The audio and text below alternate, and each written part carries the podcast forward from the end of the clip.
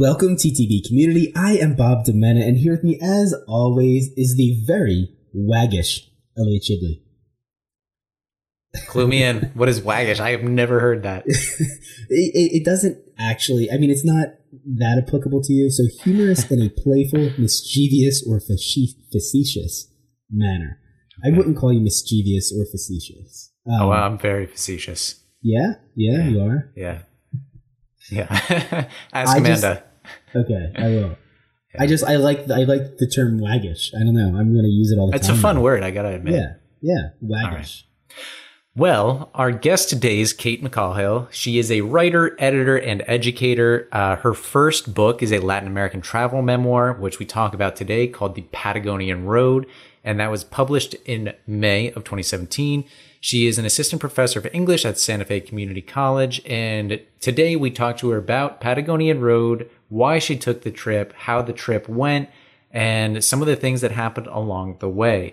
So, travel tip of this week if you plan on driving through a country, you can likely go online and print out a sheet that depicts every single type of road sign in that country with an explanation of its meaning, which I've is pretty it. cool. Yeah, Bob mm-hmm. has done that. I have not.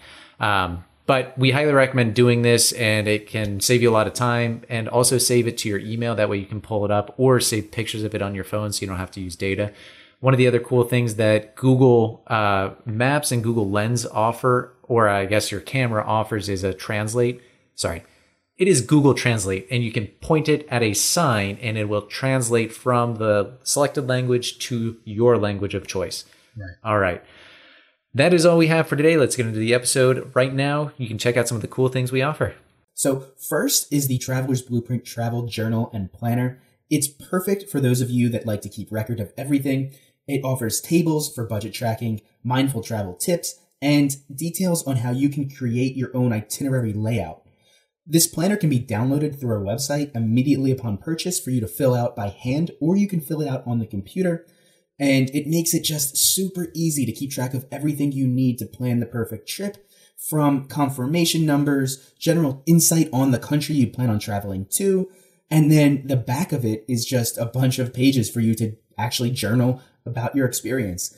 So the best thing, you can print it over and over again, and it's on sale now for $7.99. That's it. You buy it once, and then you have it for every trip thereafter.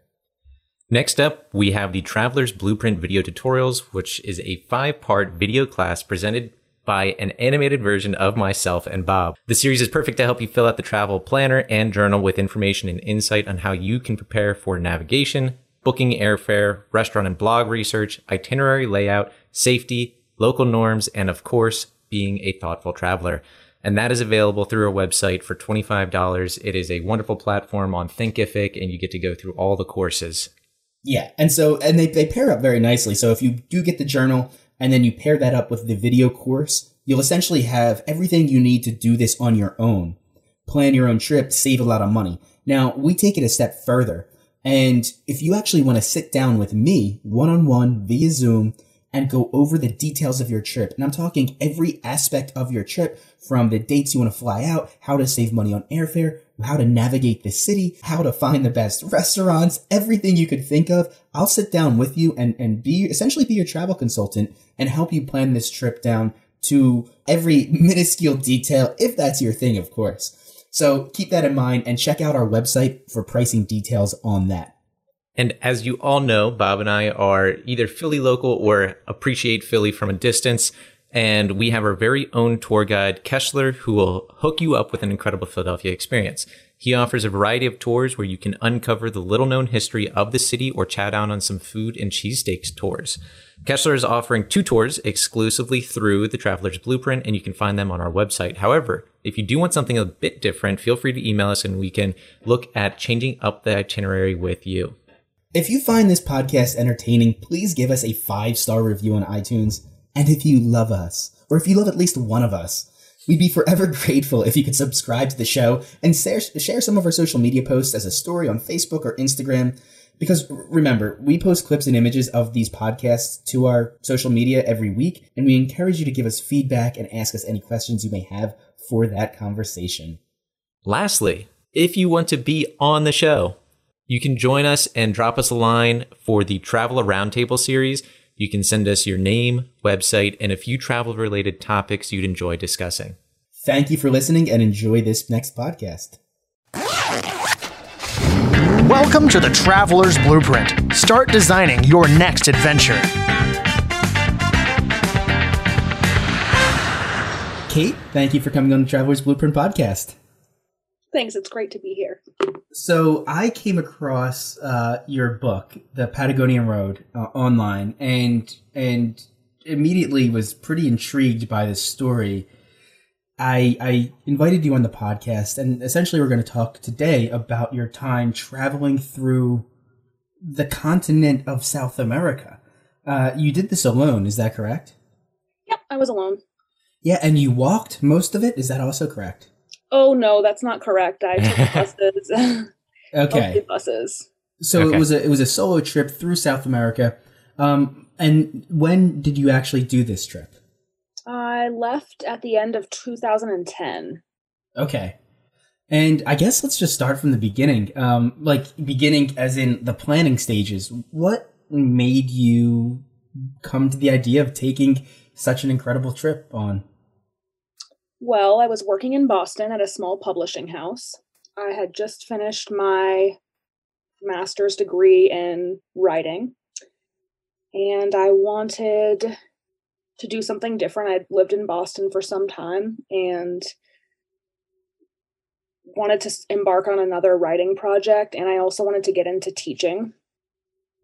I didn't really think that I would be embarking on a year long trip, but I was young and dumb. and I thought, I'll just, just try. I'll just apply to things and see if I can get some funding to go. I didn't really have much money. Boston is an expensive city for people in their 20s. Anyone. Yeah, Any- right. Yeah.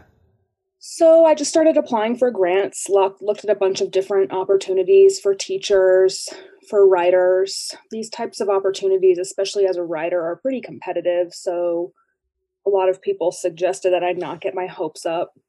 But I applied to one grant through my undergrad institution, this all women's college outside of Boston. And it was a really lengthy application process. It took months the application was really involved. It took a long time to prepare, but I ended up interviewing and receiving the funding.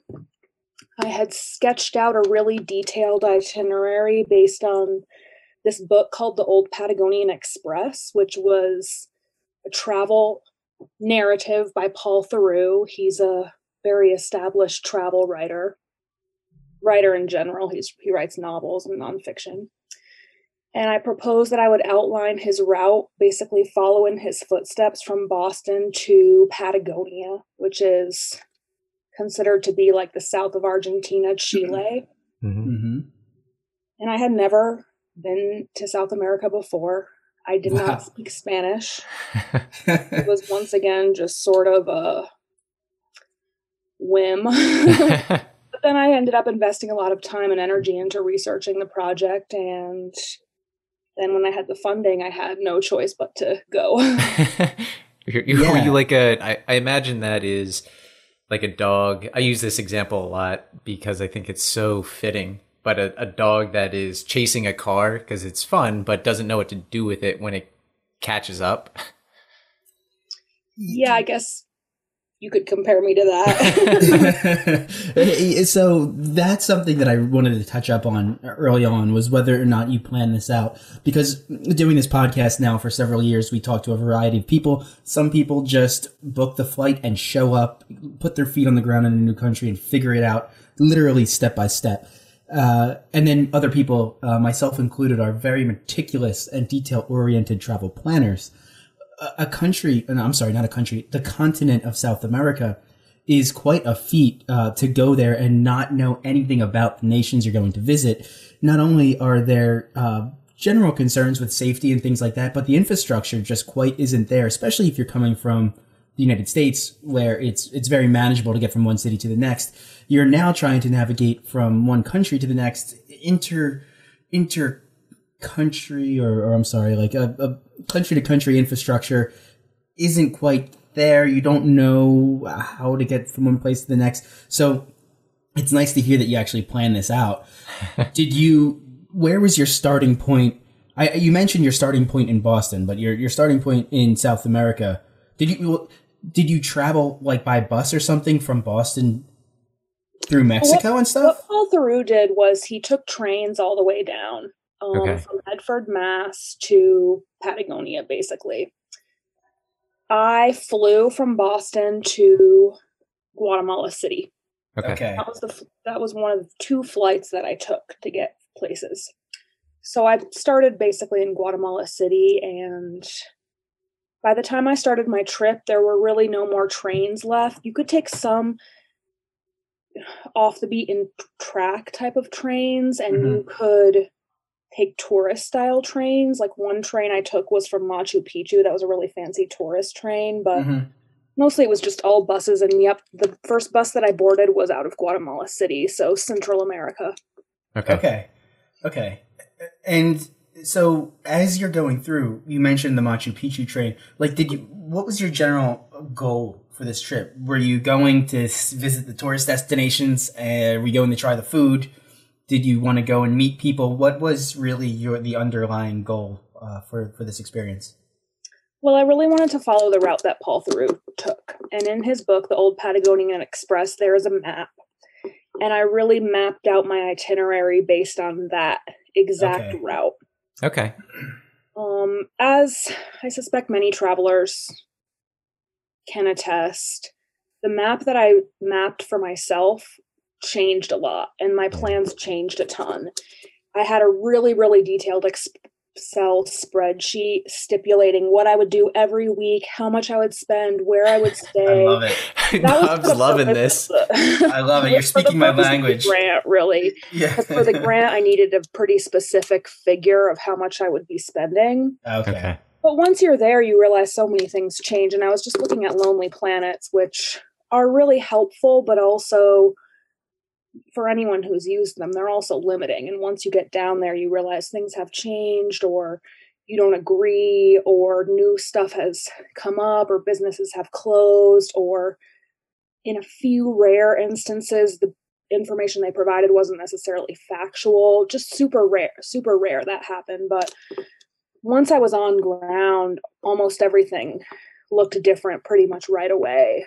And I began as the type of traveler who was a fastidious planner. And that was sort of to benefit my mom so that she would know where I was at every step of the way. But by the end, the last six months, I just, it was day by day, very spur of the moment, flying by the seat of my pants. And Ah, for a while when I got back, I was like that too. But now I've kind of returned to my old ways. well, that's really that that that's really interesting because they're- those are two polar opposites, and you've essentially had one experience, one trip with the two extremes of traveling that we see the, the meticulous planner and the wing it, just go by the the seat of your pants.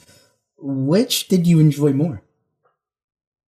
oh, the latter for sure. I just had a lot more confidence by then, and by then I spoke pretty. mm, I wouldn't say decent Spanish, but my Spanish could get by, and I could have conversations, and I knew how to do things, and um, it was a lot more pleasurable. And for my writing process, it was a lot more productive and mm, I guess impulsive, but it just felt like I was being more true to what I really wanted and needed versus being so regimented. Hmm. when you when you started your trip, did you know did you, you did you have the intention of writing a book? That was the goal. hmm I wanted to make a book length manuscript. That was part of what I had also put in my proposal. So that proposal really kept me structured and on task. It was a long year, you know, a year is a pretty long time. So yeah, it is. Yeah, the book Well, was um, definitely a goal from start to finish. Okay, and you did in that time in that in those over that course of that year, you had gone through ten different countries. Did you go to Brazil at all? No, I didn't go to Brazil. Okay, I was gonna say because that would be uh, picking up Spanish up until that point would be very helpful until you got there. Yeah. It Right, would have been yeah. great to go there and the reason I didn't was because of the cost of getting into Brazil. You had to pay for a second visa, and I was feeling really poor, but I would love to go there someday. And I met many wonderful Brazilian people who we managed to communicate even in my hack-eyed Spanish and their Yeah. Portuguese. Yeah, and so I, I guess I want to get into maybe more of the specifics of your trip. As you you start in, in Guatemala, um, Guatemala, right? Guatemala City, and like what you, you mentioned that you were you were following the path of Paul Theroux. Is that how you pronounce his name, Theroux? Um, did you, in addition to following his actual path, his itinerary? I'm sorry, his his his map. Did he have an itinerary layout? Did he have goals for his trip that you were also trying to mimic? What did you actually do? Like, what were you? What was your day to day like? It was pretty different from what Paul Theroux did because he was in a really different position than I was. First of all, he had more money than I did. He spoke, from what the book shows, pretty decent Spanish. He was a man, and so that allowed him certain freedoms that I didn't necessarily feel like I could enjoy. And he had traveled a lot. So I think his goals seem to have been to get from A to B by train, to document the rail journey. And he's a big character writer. So he really took a lot of time to talk about people that he met along the way, mostly men, he, other men he met along the way, just describing all sorts of people that he met professionals, drunk people, beggars, other travelers, people who owned businesses in cities that he visited. But he moved pretty quick. He did the journey in a matter of months, not a year. Okay. So I knew I wanted to follow his route, but I also wanted to take this like sort of modern I guess I would probably say like feminist slant on it, although I'm not sure I had that intention at the time, but I wanted to sort of challenge the type of narrative that he had written, which was always on the move. Of course, I come from privilege. I'm from the States, I'm white. I'm, you know, I had been educated at a four year institution and it was a nice college. But I didn't enjoy all of the privileges that he did. And I wanted to write about also um, trying to immerse yourself a little bit more than what I had observed him do. He's very, he moved quickly and Mhm. he didn't stay long in any one place. Plus, I wanted to learn Spanish. His his time was I I just did a quick Google search of the Patagonian Express. It looks like he did this trip in the 70s. hmm Okay. So, I mean, that's very different. That's 40 years difference. A lot of technology had changed and cultures had changed and the world had become more globalized. So I, I'm curious to see how his experience in that regard differed from your experience. Yeah, he obviously didn't have any of the modern technology that I enjoyed. I didn't bring any devices. I had a laptop, but it worked when I had wireless. So I didn't have a smartphone. I didn't have a tablet. Um, but I did, of course. I could ch- I could use my computer when I checked into hostels, and so that was one really different thing that I had. There was also different dangerous places for him than there weren't than there were for me. And in general, I think it was a safer trip for me than for him in many ways based on external consequences. Like if I recall correctly, he had to skip over um, Nicaragua pretty quickly because of the unrest there. Whereas I was able to spend a lot of time there and I felt quite safe. And even now, traveling in Guatemala is really different now than it was when I was there. And I really felt pretty safe the entire trip. That could have been just once again because I was naive and wasn't sure what was going on. But, you know, I went to Mexico with my partner a couple of years ago and the situation is changing fast there too. And depending where you are, too, Mexico's a huge country and Yeah. you can be safe in one corner and then in another corner you can encounter real problems. So, you know, Paul and I, we both encountered some political strife, but I think it was worse. I think it was worse for him in some instances. He really needed to skip over places to feel safe. Okay. Yeah, it's it, it is definitely an interesting uh, comparison between those times and now. I mean, politically, between like socio demographics and so- socialist, I guess not socialist, but social perceptions of things have vastly changed since the 70s. Um, at what point in your trip did you start to gain more confidence? Well, the first stop that I really took was in this city called. It's spelled like X E L A, and that's in Guatemala. So I traveled there from Guatemala City. And I pretty much started feeling better once I was there. I stayed with a family. I, you know, it was a woman with a couple of younger kids, and they really took good care of me and helped me with my horrible Spanish. There were a couple other travelers staying in rooms that um, this woman rented. And I went to a Spanish school, and it was a really terrific option. I would recommend doing this to anybody who wants to learn a language, especially if you want to learn Spanish. I would recommend going to Guatemala, go to this city called and go to a Spanish school. There's a ton of Spanish schools there. They're very affordable for Americans. And I was studying Spanish something like eight hours a day with one wow. private lessons with this one woman she was my age. She had grown up in Xela herself. She knew a lot about the area. She taught me a lot about, from her perspective, the culture there. I learned a lot about the Mayan people, about the region and different areas. So that was terrific. My Spanish improved really quickly.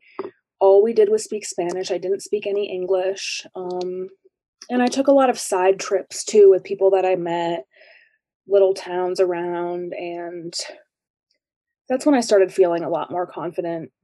My Spanish was never that great until I really moved. You know, it takes a long time to learn a language and it's still mm-hmm. not that great, but mm-hmm. at least I had the tools to ask for what I needed, understand what people were saying. I wasn't just fumbling around blind and deaf. Yeah. Yeah, that that makes a big difference. I remember uh, Bob and I had traveled to Peru, and I have taken Spanish, you know, through like middle school and high school, so I was able to at least communicate very basically. But when I I did a trip in Tanzania, and I felt completely out of place because the language is vastly different. It's not any of the love languages like where Spanish is similar to Latin. It's similar to Portuguese. It's similar to French so you can, or it's similar to Italian, not Latin. Nobody speaks Latin.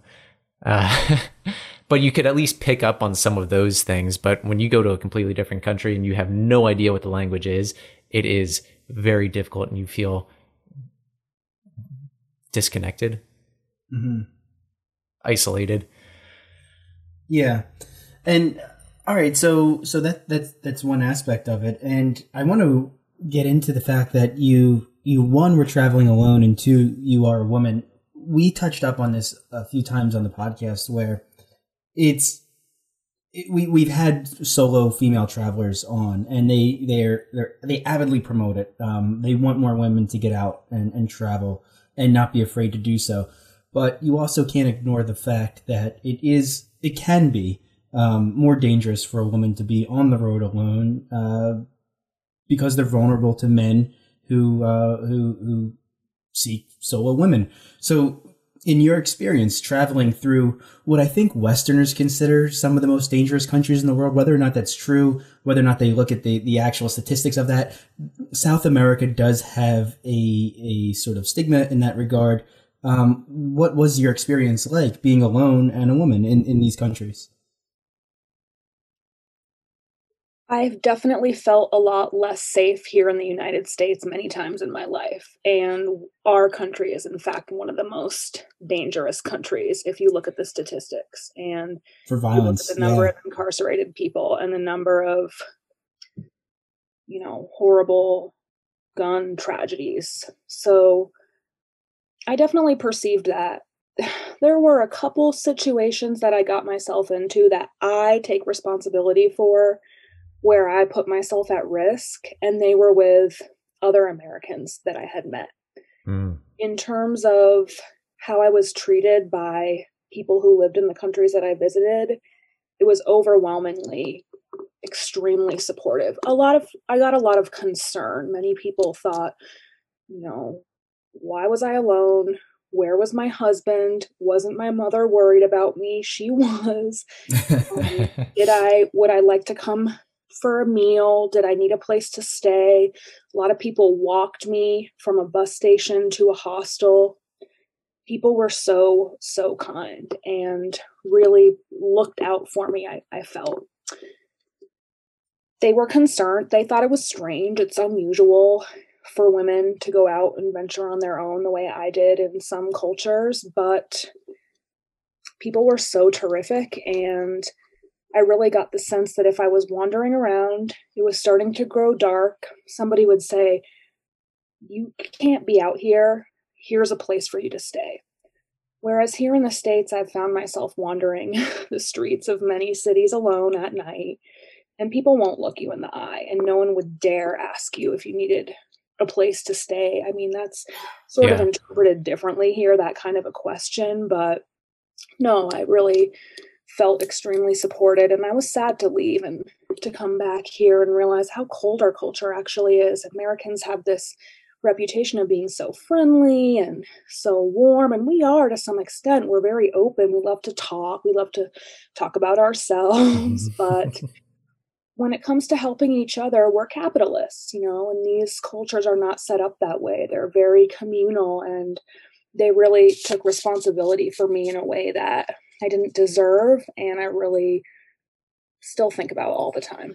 Yeah. It's really I, interesting. I, it is interesting. I think yeah. one of the probably one of the aspects that Americans or one of the reasons that Americans do that is because we have a large diversity of people in our country. So we're we're used to seeing we're used to seeing African Americans, we're used to seeing Mexican people, we're used to seeing Spanish people, we're used to seeing people from East Asia.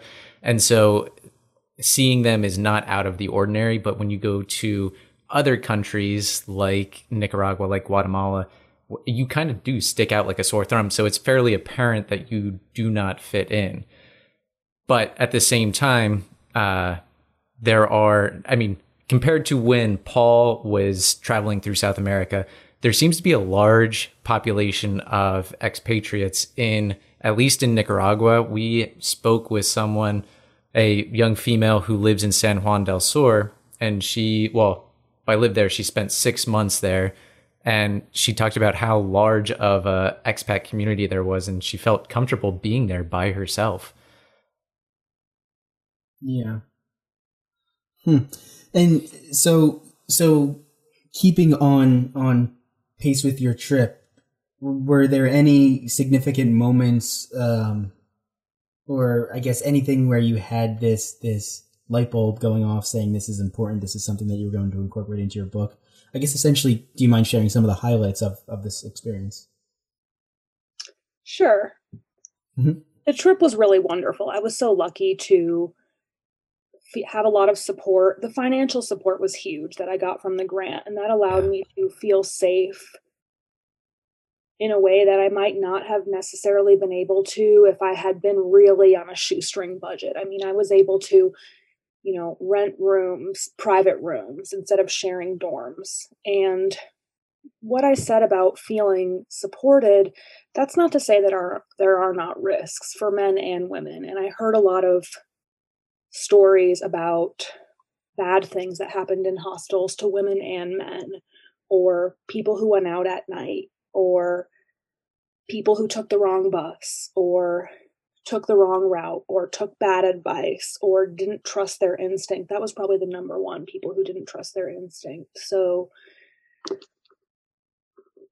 there were it is you do have to think carefully and um you have to have your wits about you and you have to be lucky and i was definitely lucky and so i want to acknowledge that before i talk about any highlights but the highlights were when I went to a place and somebody really helped me out and supported me, like I will never forget these two wonderful women that I lived with in Buenos Aires, Argentina, for about four months. I say lived with, I always kind of was conflicted about saying that because I didn't live there. I just stayed for three months, but I stayed in this woman's home and they were sisters. They had lived in Buenos Aires almost their whole lives, except for several times when they had to flee for safety reasons and for political reasons. And they taught me so much about what it meant to be a person from Buenos Aires, what it meant to be an Argentine person.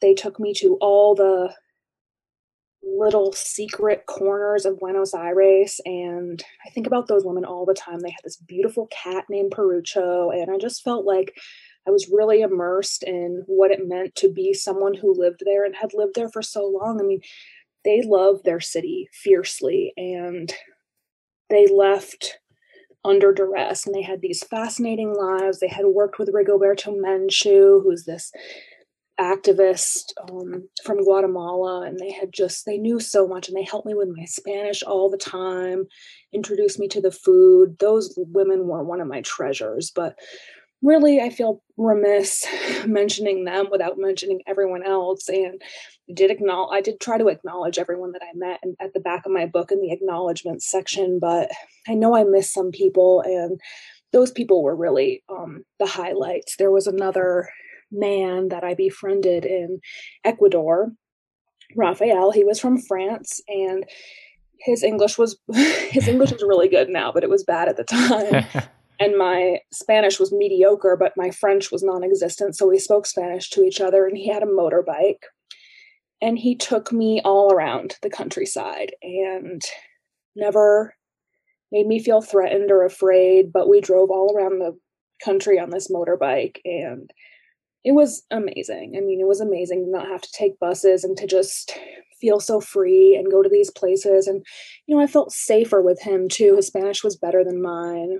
And he was a terrific friend with whom I still keep in touch. And there are the amazing landmarks too that I think if you're able to visit, you should.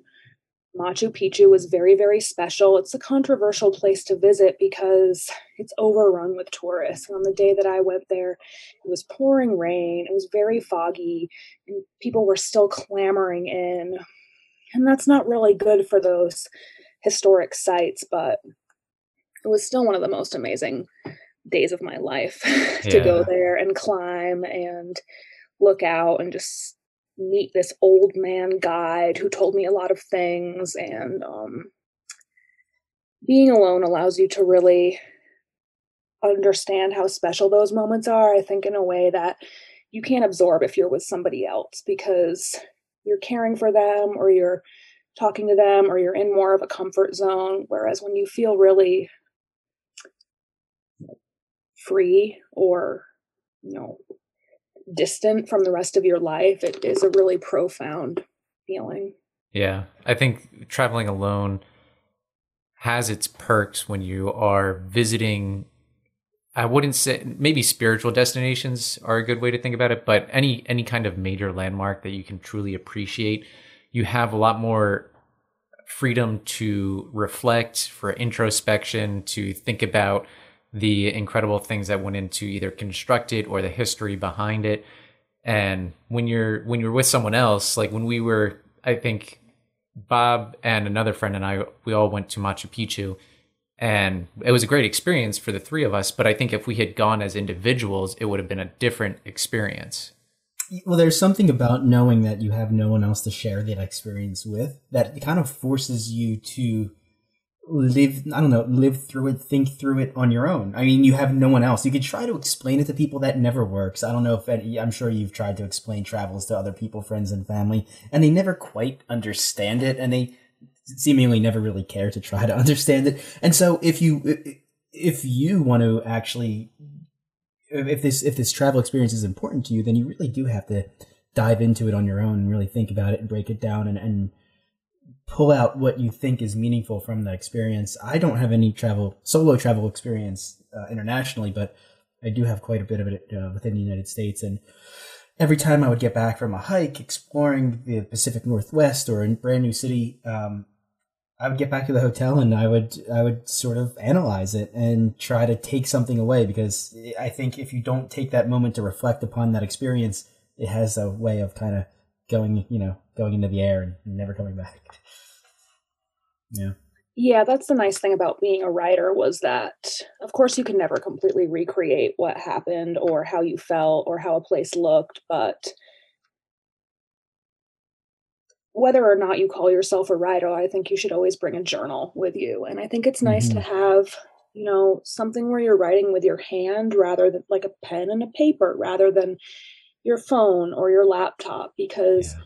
it's so easy now to be distracted by the internet when you're logging into your device. But something that was so wonderful for me was that every I was alone, so I didn't really have much to do. I wasn't going to go out on the town by myself, really. So every night when I got home, I would write in my journal. And even if it's just a few sentences, I look back and it blows my mind the stuff that I experienced because it's been 10 years since I took that trip. But um, when you write it down, you are, it's like taking a photograph, except it's more detailed. It can contain emotion that a photograph can't contain. And it's your own words and you remember what people told you. And I think that really can be a way actually to convey how it was for you, what happened, maybe show someone else. But um, your writing should first and foremost be for yourself. And it's mm-hmm. such a gift when you can look back at your journal you know 10 years later when you're sitting in your office you say wow i did that. Yeah. I yeah I, I actually just went through that experience. So mm, I, i've talked about it on the podcast now. One of my most prized possessions is the journal that my wife and i took while we were on our honeymoon. We traveled through the balkan countries so it was like croatia and bosnia and herzegovina and montenegro. Um, we did that for about two weeks and each day one of us would log into the journal and i mean it was a paper journal and and write down the day's experience. And it was it's it's incredible because it has both of our uh, experiences together meshed into one overarching story. And some witty banter in there. There's witty banter and stuff, and and I ended up scanning it in just a few weeks ago to have it on the Google Drive just to save it in case something were to happen to the book for whatever reason. And I started reading through it, and it just made me smile. It's the the, the emotion in it, like you said, us discussing what we had for dinner, uh, whether or not we liked it because we were trying random new dishes and the the like you can get a you can get a really good idea for the mood of that night or the mood of that experience and what it meant to you then especially looking back you know 10 years and looking at just a picture of you standing in front of Machu Picchu you're not going to get the same thing out of that. Whereas Elliot we kept a I don't think we finished the journal, but we have like a yeah. partial journal of our experience. I would love together. to see that now because mm-hmm. that that yeah. trip was so fast paced that there were, when we did so many things, it'd be nice to look at. I do. I yeah. wish that I had started to journal earlier in my travels, um, but I do not have anything. The only things I have are mostly pictures. And the the next trip that I take or I take with someone else, I plan on journaling. Yeah. Mm-hmm.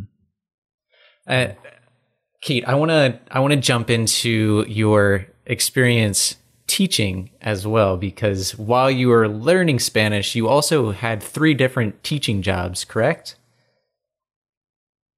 Can you, can you tell us about those? Yeah. It's pretty easy to teach English down there if you are motivated and are willing to communicate with people a little bit once again, this is something that I really tried to plan out in advance. And for the most part, it didn't much look like the way I thought that it would.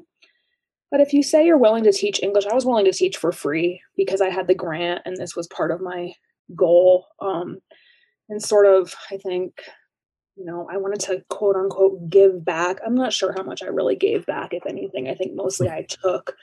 But it was a way for me to make me feel like I was doing something productive and I was learning. So the first I don't know whether I would call it a teaching job, but I first worked in a daycare school in Nicaragua in Granada, which is a very beautiful town just a little bit north of the capital and I worked there for I don't know, maybe 3 months. The kids were really little their Spanish was very difficult to decipher because they mumbled like kids, and my Spanish was also really poor. So it was a lot of sign language. Um, but we did basic things, just coloring, they, I remember doing a lot of handwriting practice, playing, laughing. They were adorable. They would show up on the back of their parents' motorbike, these little four and five year olds with their hair kind of like gelled, all spiky, and they were wonderful to work with. There were teachers there, of course, too, who lived in the town who helped me well enough. But I felt bad because this was their work. They lived here. I was passing through. I was having a fun time playing with little kids. But I did feel like they were in a room that I could never really enter. I couldn't really communicate very well with the kids. And it did feel gratuitous at times, like I was trying to get something for myself. It was a wonderful experience. And when I left, I'm sure they didn't miss me very much. They didn't think about me very much. Some other volunteer came and left. Someone like me who was came from privilege, had their North Face gear, had their Lonely Planet.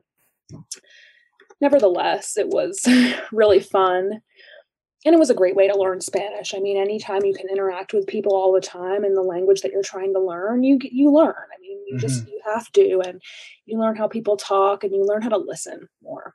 Did your experience change by the third time teaching? Yeah, well, I worked with three different levels of students. I started with those young kids, and in Ecuador, I worked with middle school kids. Mm-hmm and that was probably the most useful experience although it was hard.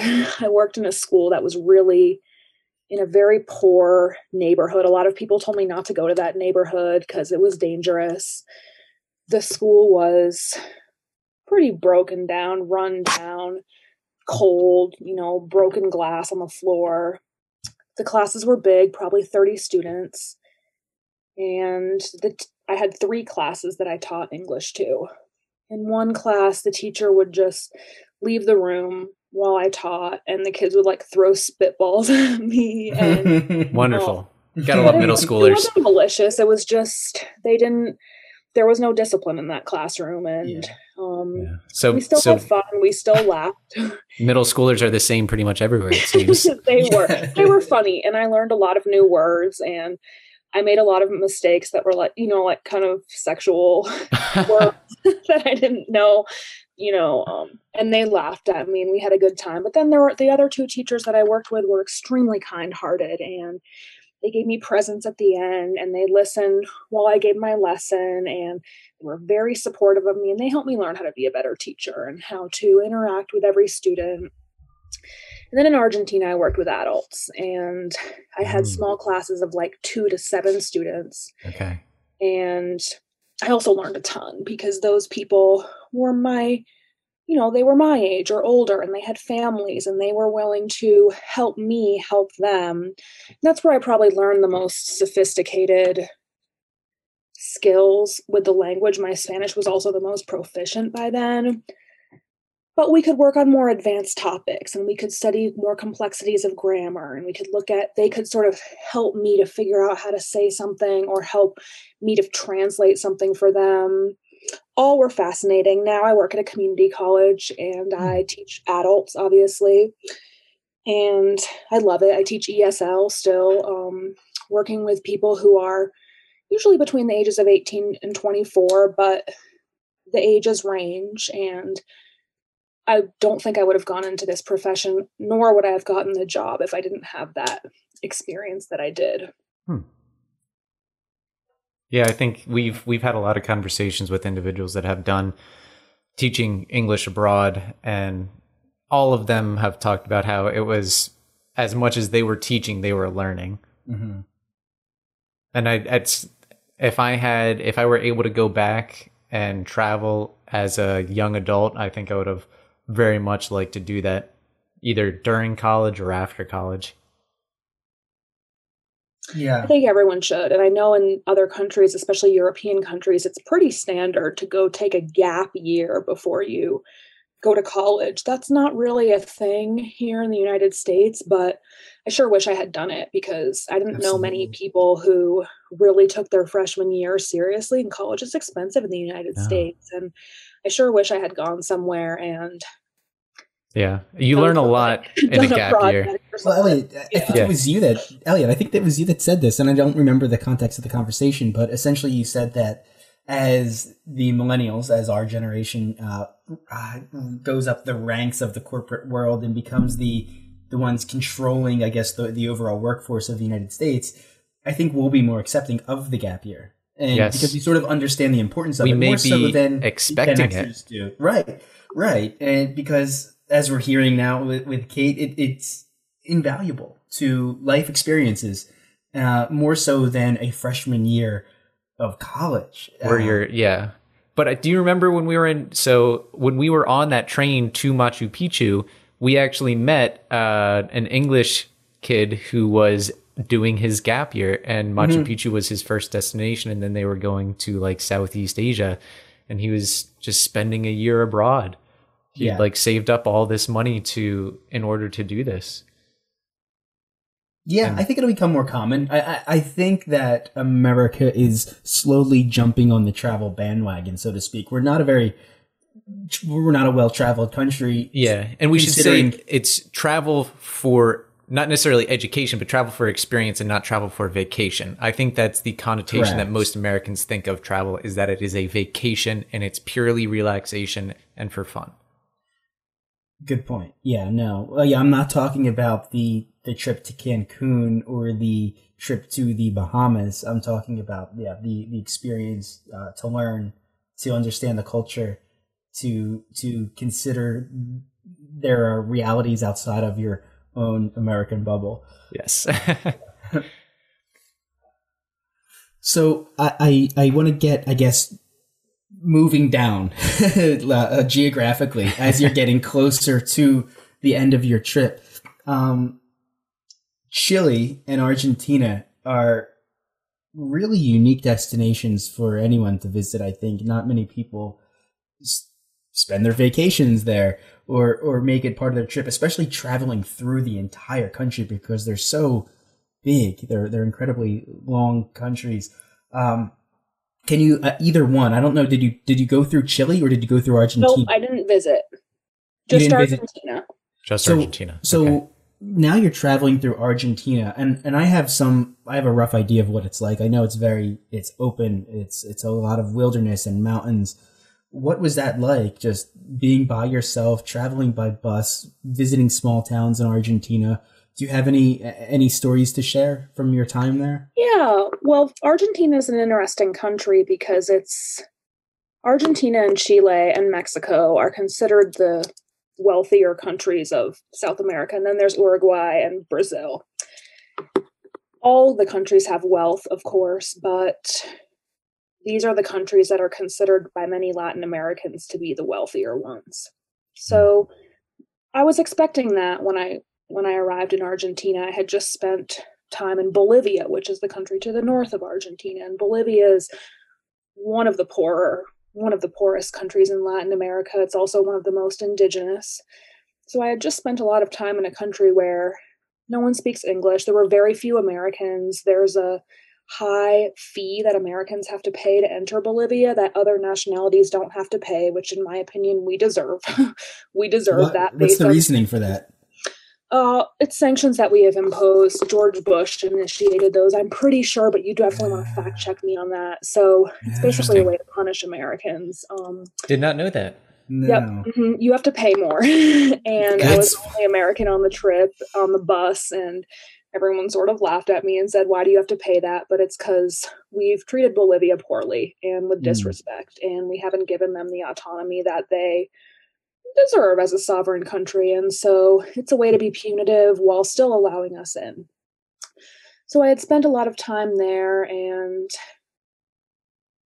had an amazing time in Bolivia. It's hard to get internet access. Well, this might have changed, but I felt very far flung from it all. Whereas when I arrived in Argentina, the first city that I stayed in was this city called Jujuy, spelled J U J ah. U Y. I stopped there because Paul Theroux had stopped there. So I figured I would too. And it's just a northern city in Argentina, but I noticed how modern it was right away. It had really fancy clothing stores and it was a you know there were nice buildings there was really great food and i hadn't really eaten much sometimes when you go to a country you don't know what to eat i had eaten a lot of alpaca and stuff like that in bolivia and the food was tasty but i didn't always know what to have and so a lot of times i just subsisted on like corn cakes or street food whereas in argentina it's more like what you would encounter in an American city or in Europe. It's there's delis and there's bakery.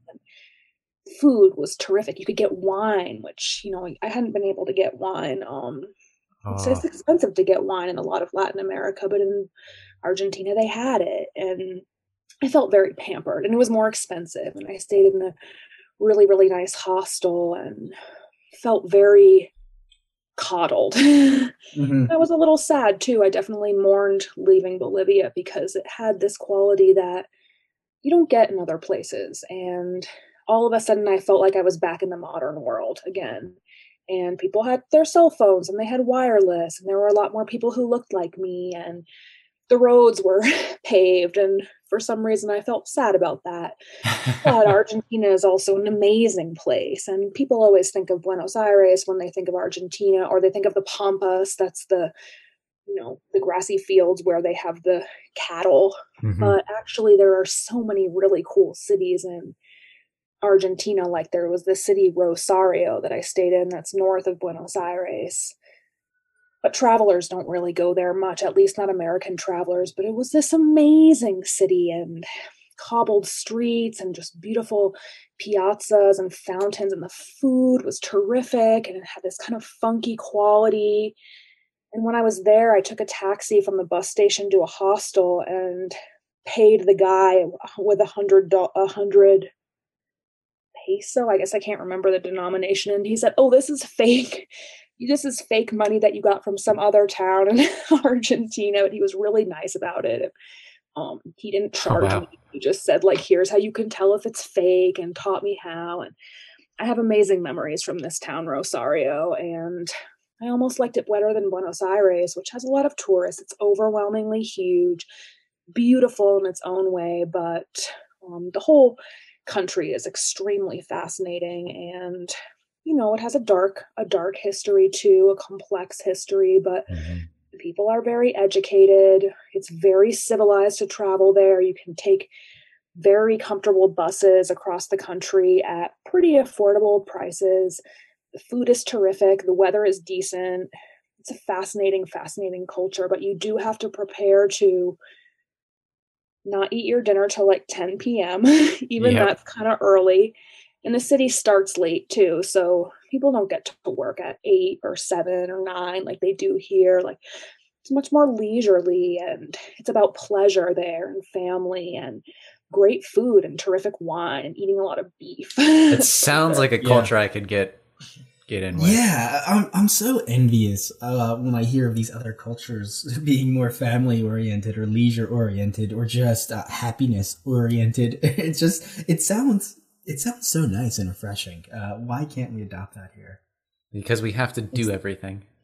Yeah, well, it's like it's it comes back to the capitalism, right? The dog eat. I mean, every culture has something great, and yeah, we mm-hmm. do too. And we mm-hmm. do, once mm-hmm. you've traveled from the states, you realize that America is not necessarily the best country in the world, and we do have a lot of problems. But people were tired a lot in, in Argentina too. I mean, you you're hung over a fair amount. I mean, very polluted city and there's a lot of yeah. poverty and there's drug use and there's major problems and conflicts with neighboring countries so it's not perfect and it's easy to romanticize but the family orientation there is definitely something yeah. that i really miss that value of enjoying your life and the richness of your life versus the value of money and work and that is definitely mm. something we need to improve upon but i think things are changing and especially with covid we've all sort of learned to appreciate the little things more and appreciate Absolutely. you know our homes and our families and our yards if we're fortunate enough to have them and our yeah. pets and the connections we have with people rather than money Things. which seems to matter less to a lot of us now i think and our health you know yeah yeah yeah i yeah. agree with that one of the things i want to get into is that we talked a little bit about your highlights but uh, when we were doing some research, you mentioned that you had stayed in a dingy brothel. yeah, I was just talking about that with my husband the other day. Um, this was one of the times when Lonely Planet kind of let me down, and could have been my fault too. But I was in El Salvador, and that's not a very touristed country, but it is a beautiful country. But a taxi took me to a hotel that was written up in the Lonely Planet, but I think I went to another hotel with the same name. Not sure. But it was a ah. hotel that rented by the hour or the night. And of course I chose the night. I wanted to be there all night. You know, it was a funny it was funny once I got there. It was a little scary, but mostly it was just funny because it was really safe. There was like a 15-year-old boy behind a desk with bars on it who took my money and gave me my room and he was just someone's son who worked in the place. And for me I've thought oh this is so scandalous that I'm staying in a brothel but it was in a safe neighborhood. Nothing bad happened to me. The people who worked there were nice and they helped me get a beer when I first checked in and it was fine. I was ready to leave in the morning. well, at what point did you realize? Up. At what point did you realize it was a brothel? Oh well, the sign said we rent by the hour or the night, and also in my room I could hear the neighboring rooms. But okay, it was just people sounds of pleasure. It wasn't like there were weapons or anything. Right, right. No, it was fine, and and I just felt silly. was basically what it was, but it made for a good story. Did you have I any? Tell my mom. Does she know now? Well, she read the book and it's in the book, so okay, yeah. did find out. Yeah. All right. What did she think? Um, she didn't mention it. I think there was some stuff in the book that she just sort of didn't mention, but she did say she was proud of me and appreciated my efforts. Yeah, that's good. And did you have any other situations like that? Where I stayed in brothels? No. it wasn't like that you know, and that was just because El Salvador doesn't have the tourist infrastructure that these other countries do. And so it wasn't their fault. I mean, it was my fault for just fumbling through, expecting to get something and getting something different. And it was a terrific learning experience for me. But like El Salvador was terrific. And I didn't spend much time there, but people were just as nice as could be. The buses were fine, got me from A to B. Um, there was only really one. There were a couple other dangerous circumstances, like I said. One with this American person that I met who turned out to be kind of a sinister guy and had bad intentions and was trying to, I think, escape from problems in his own life. I think he had mm. started a family with a woman down in Ecuador and then was trying to hide from her and she found she found us and that was um, scary. It involved this car chase, and that was the one time on my trip when I thought that I would die because this car chase was no joke. But uh, tell us a little bit more about that. well, it was me being dumb and feeling lonely, and this guy wanted to be a friend, and he told me he would take me to this national park, and we were driving up there, and it was super beautiful um, the ride up. He seemed like a reasonable person. You know, you're you're tempted to trust people who are like you. He talked like me. He was American like me. He we had similar anecdotes. But then this car started chasing us, and it was couldn't tell who was in the car. They were sort of trying to mess with us, getting really close. Drove us off the road. We drove down a dirt road, going really really fast that was the one time in my life when I really saw my life flash before my eyes. Um, and we got into the national park and you had to pay and we paid and the people behind us in the car didn't pay. And then we were on one side and they were on the other side. And i was really frightened and i ran into the little gate um, shack with where the guy had taken our money. And i said these people are chasing us. Protect us. And he said those are two women in the car who have been chasing you. There's nothing to be afraid of. And I looked, and sure enough, it was one woman and one younger woman. And somebody else had told me on my trip if there are women involved, there's a lot less risk, you know, if there are women in the situation. And eventually they just drove away. And then we drove back. And I kind of lost this guy pretty quick. And then I did receive an email the next day from this woman who had been chasing us, who got my email address from him. Oh man. And she explained, I'm this guy's wife and we have a kid. And like, I didn't, he's do he does this all the time. I mean, it was just personal drama, but it wasn't about her. It was about him and Yeah. the sketchy guy that I shouldn't have trusted. I did kind of have a weird feeling about it. And so I guess that would be my main advice to people is like, really, you have to trust your instinct. You just have to. And even if it's more convenient to go with someone or you're really lonely and you want to just have dinner with someone, if you feel this doubt tugging at you, you should not go because Yeah. your instinct knows and your body or mind are telling you something that you might not be picking up on, but you're noticing things that um your senses are really trying to make you aware of. Yeah, I I, And I, I felt can't. stupid and I felt you know it was silly, but um then I moved on.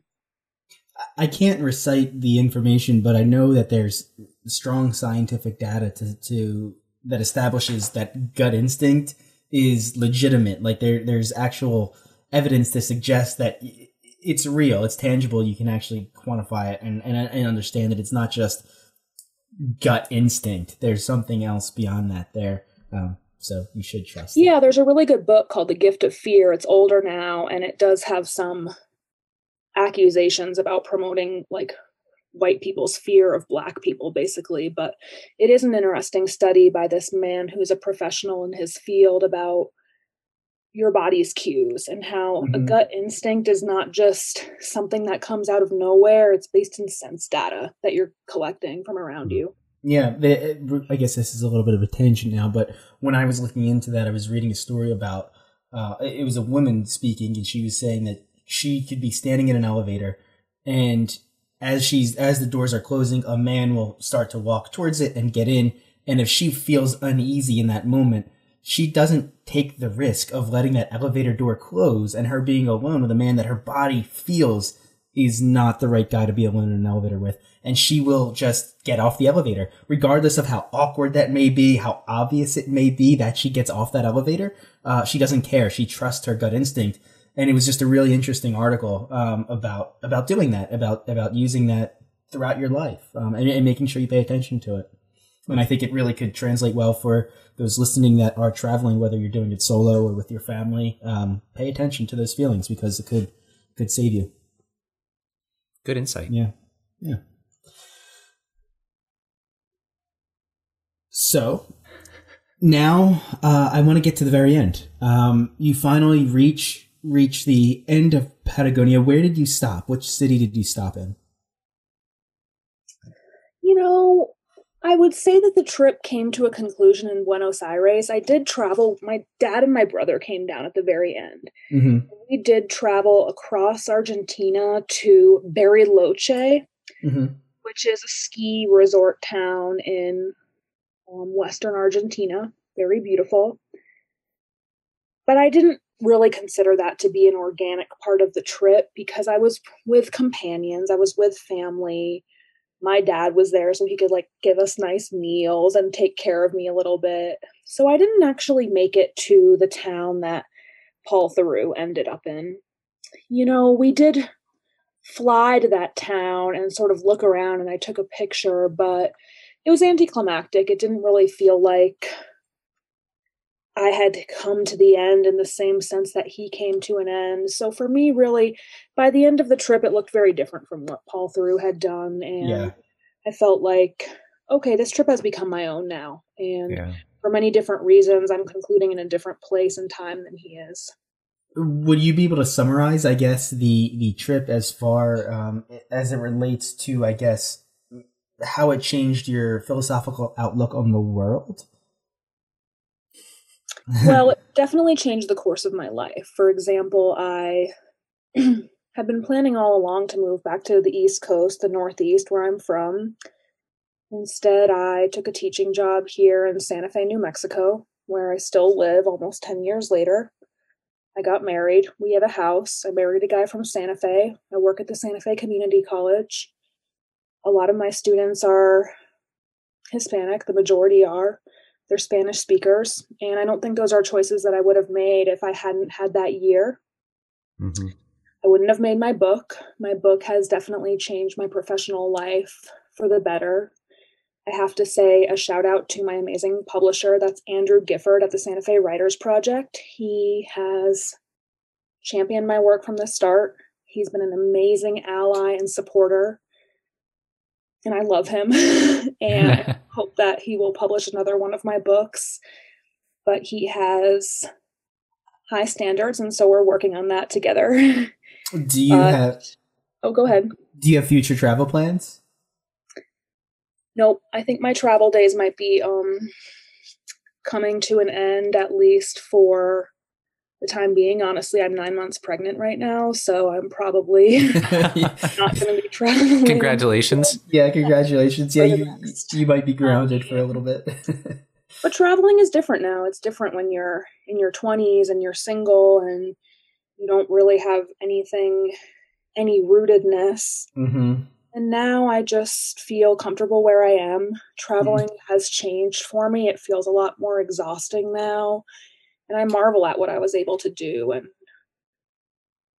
where it was, what conditions I was able to sleep and eat. That's not. Yeah, yeah. feasible for me Yeah, well, I, I think in order to get even somewhat close to the experience you have, you had traveling through South America, you, you would have to go to a city um, and just spend a significant amount of time there and really dive into the city. I don't think you'd be able to get the experience you did by just going on a vacation anymore. You'd have to really immerse yourself into the culture and to even get it remotely close to what you had uh, with such a significant trip it's hard to top. Yeah. yeah, I could never, it could never be the same again. Right. But right. we're hoping to travel again in the future and it'll be wonderful in its own way. And it won't be like that. Yeah. Yeah. Well, do you have something, Elliot? I was just going to say, I think every every time a new experience is formed, the next experience will never be the same. Even if you do the exact same trip, you'll see it from a different perspective. Yeah. Mm-hmm. Also very insightful, Elliot. Uh, Kate, so thank you for coming on today. Before we get into the rapid fire round, which we didn't tell you about that we have, but we do have, uh, can you please just provide us with uh, any social media accounts or websites uh, where people can purchase your book? Anything you'd like to share in that regard? Oh, sure. Well, the book is Patagonian Road, A Year Alone Through Latin America. The publisher is the Santa Fe Writers Project, and really the best thing, if you can swing it, is to purchase through their website. It's just the Santa Fe Writers Project on Google. I have a website, katemccahill.com, which you're welcome to visit. but the book is also available through great bookstores and also, of course, on Amazon. Lots of used book sites will sell it as well. And that's what I would suggest. I'm on Twitter, Instagram, and Facebook, and I would love to meet you if you're listening. Awesome. All right. Thank you. Thank you so much. All right. You ready for the rapid fire round? I guess so. Yeah. We intentionally omit that from our correspondence. yes. Uh, Elliot, would you like me to get started? I, I would like you to get started. So, Kate, there are 10 questions. Bob and I will alternate, and the goal is to respond with whatever comes to your mind first. We know that there are going to be some deeper questions that will require thought. Mm-hmm. okay. All right. All right, Kate. So, what is the first word that comes to your mind when you hear the word travel? Joy. I like it. What home comfort do you miss the most while traveling? My mom. If you could swim in any liquid, what would it be? Lake Placid, which is the lake um, Oh, yeah, New York. my hometown. Mm-hmm. Yeah, I've been there. Yeah. It's a good hockey town. Uh, what book had the biggest influence on your life? That's a pretty hard question. Uh, Hmm. Besides Paul Theroux's. Yeah. I guess that book didn't necessarily have much of an influence, although it did um, get the trip started. But I think as a writer and as a reader, all the books by Cynthia Voigt, who's this young adult writer, um, she's definitely had the biggest influence. I've read all her books dozens of times, and I love her style, and she really taught me how to be a reader and a writer. All right. Uh, say hello in your favorite language. Hola. If you could travel with anyone in the world, living or dead, who would it be? My husband, David. What is one item remaining on your bucket list? I would love to go to Finland. That's where my mom is from. That's where my grandmother is from, and I've never been yet. Oh, yeah, it's, cool. uh, neither have I. It seems beautiful though. Yeah. Uh, if you could pick an actress to play you in a movie, who would you choose? I don't know. Silly question. I yeah, it, it is a silly question. Uh, all right, we'll, we'll let we'll let it pass. I, um, if you were stuck in one city for the rest of your life, which city would you choose? I'd probably have to stay right here in Santa Fe. All right. That's that's pretty incredible. If that if you're already living in the city, Yes. choose. Yeah. I, and uh, the last question: If you, or sorry, what is one piece of advice you'd give to yourself ten years ago? To just chill out, relax, and not worry as much. I have that same advice for myself now. Yeah, so do Love I. yeah, yeah. All right, Kate. Well, we really appreciate your time today. Thank you for for coming on the podcast um, and spending your your Sunday morning with us. We really appreciate it. Yeah, it was a pleasure. Thanks for having me. That's a really interesting take on a then and now story. I mean, very much different times, different paths, different people doing the the trek. It was really cool. Right, and I, well, I think one of her points of doing this was to have the contrast of male versus female and see if her experience was similar to his. And yeah, really cool story, really amazing uh, idea to do that. I'm glad she wrote a book about it. It's that was a great conversation. What an Yeah. experience. Well, and the social and political times have completely changed over the last few decades. And and and the tourism, right? And the amount Yeah. of people actually going to these countries. Yeah, yeah, major differences, and so it was pretty neat. I would love to do that one one of these days. You know, maybe experience a country that, uh, you know, a decade ago no one really went to. Yeah, it's a You lot know, of them. I, can't even think of one off the top of my head that would be similar, but I, you know, I I mean, South America, she kind of nailed it, right? hmm That was a Going to good one. countries like Chile, like Argentina, even like Colombia, a decade ago, significantly less tourism, right? So, hmm yeah, really awesome story. So, thank you for listening, and we appreciate your time. We appreciate your listenership. If you care to help us out, give us a rating on whichever podcast platform you listen on. Follow us on Instagram, Facebook. We post a bunch of photos and posts about our guests, about our travel bites, about our travel roundtables. And if you want to support us financially, you can do so through Patreon, as little as a dollar a month, or $10 a month is the max. There are different perks associated with each one, which is kind of nice. But we appreciate your time listening. Stay safe, stay healthy, and tune in next week.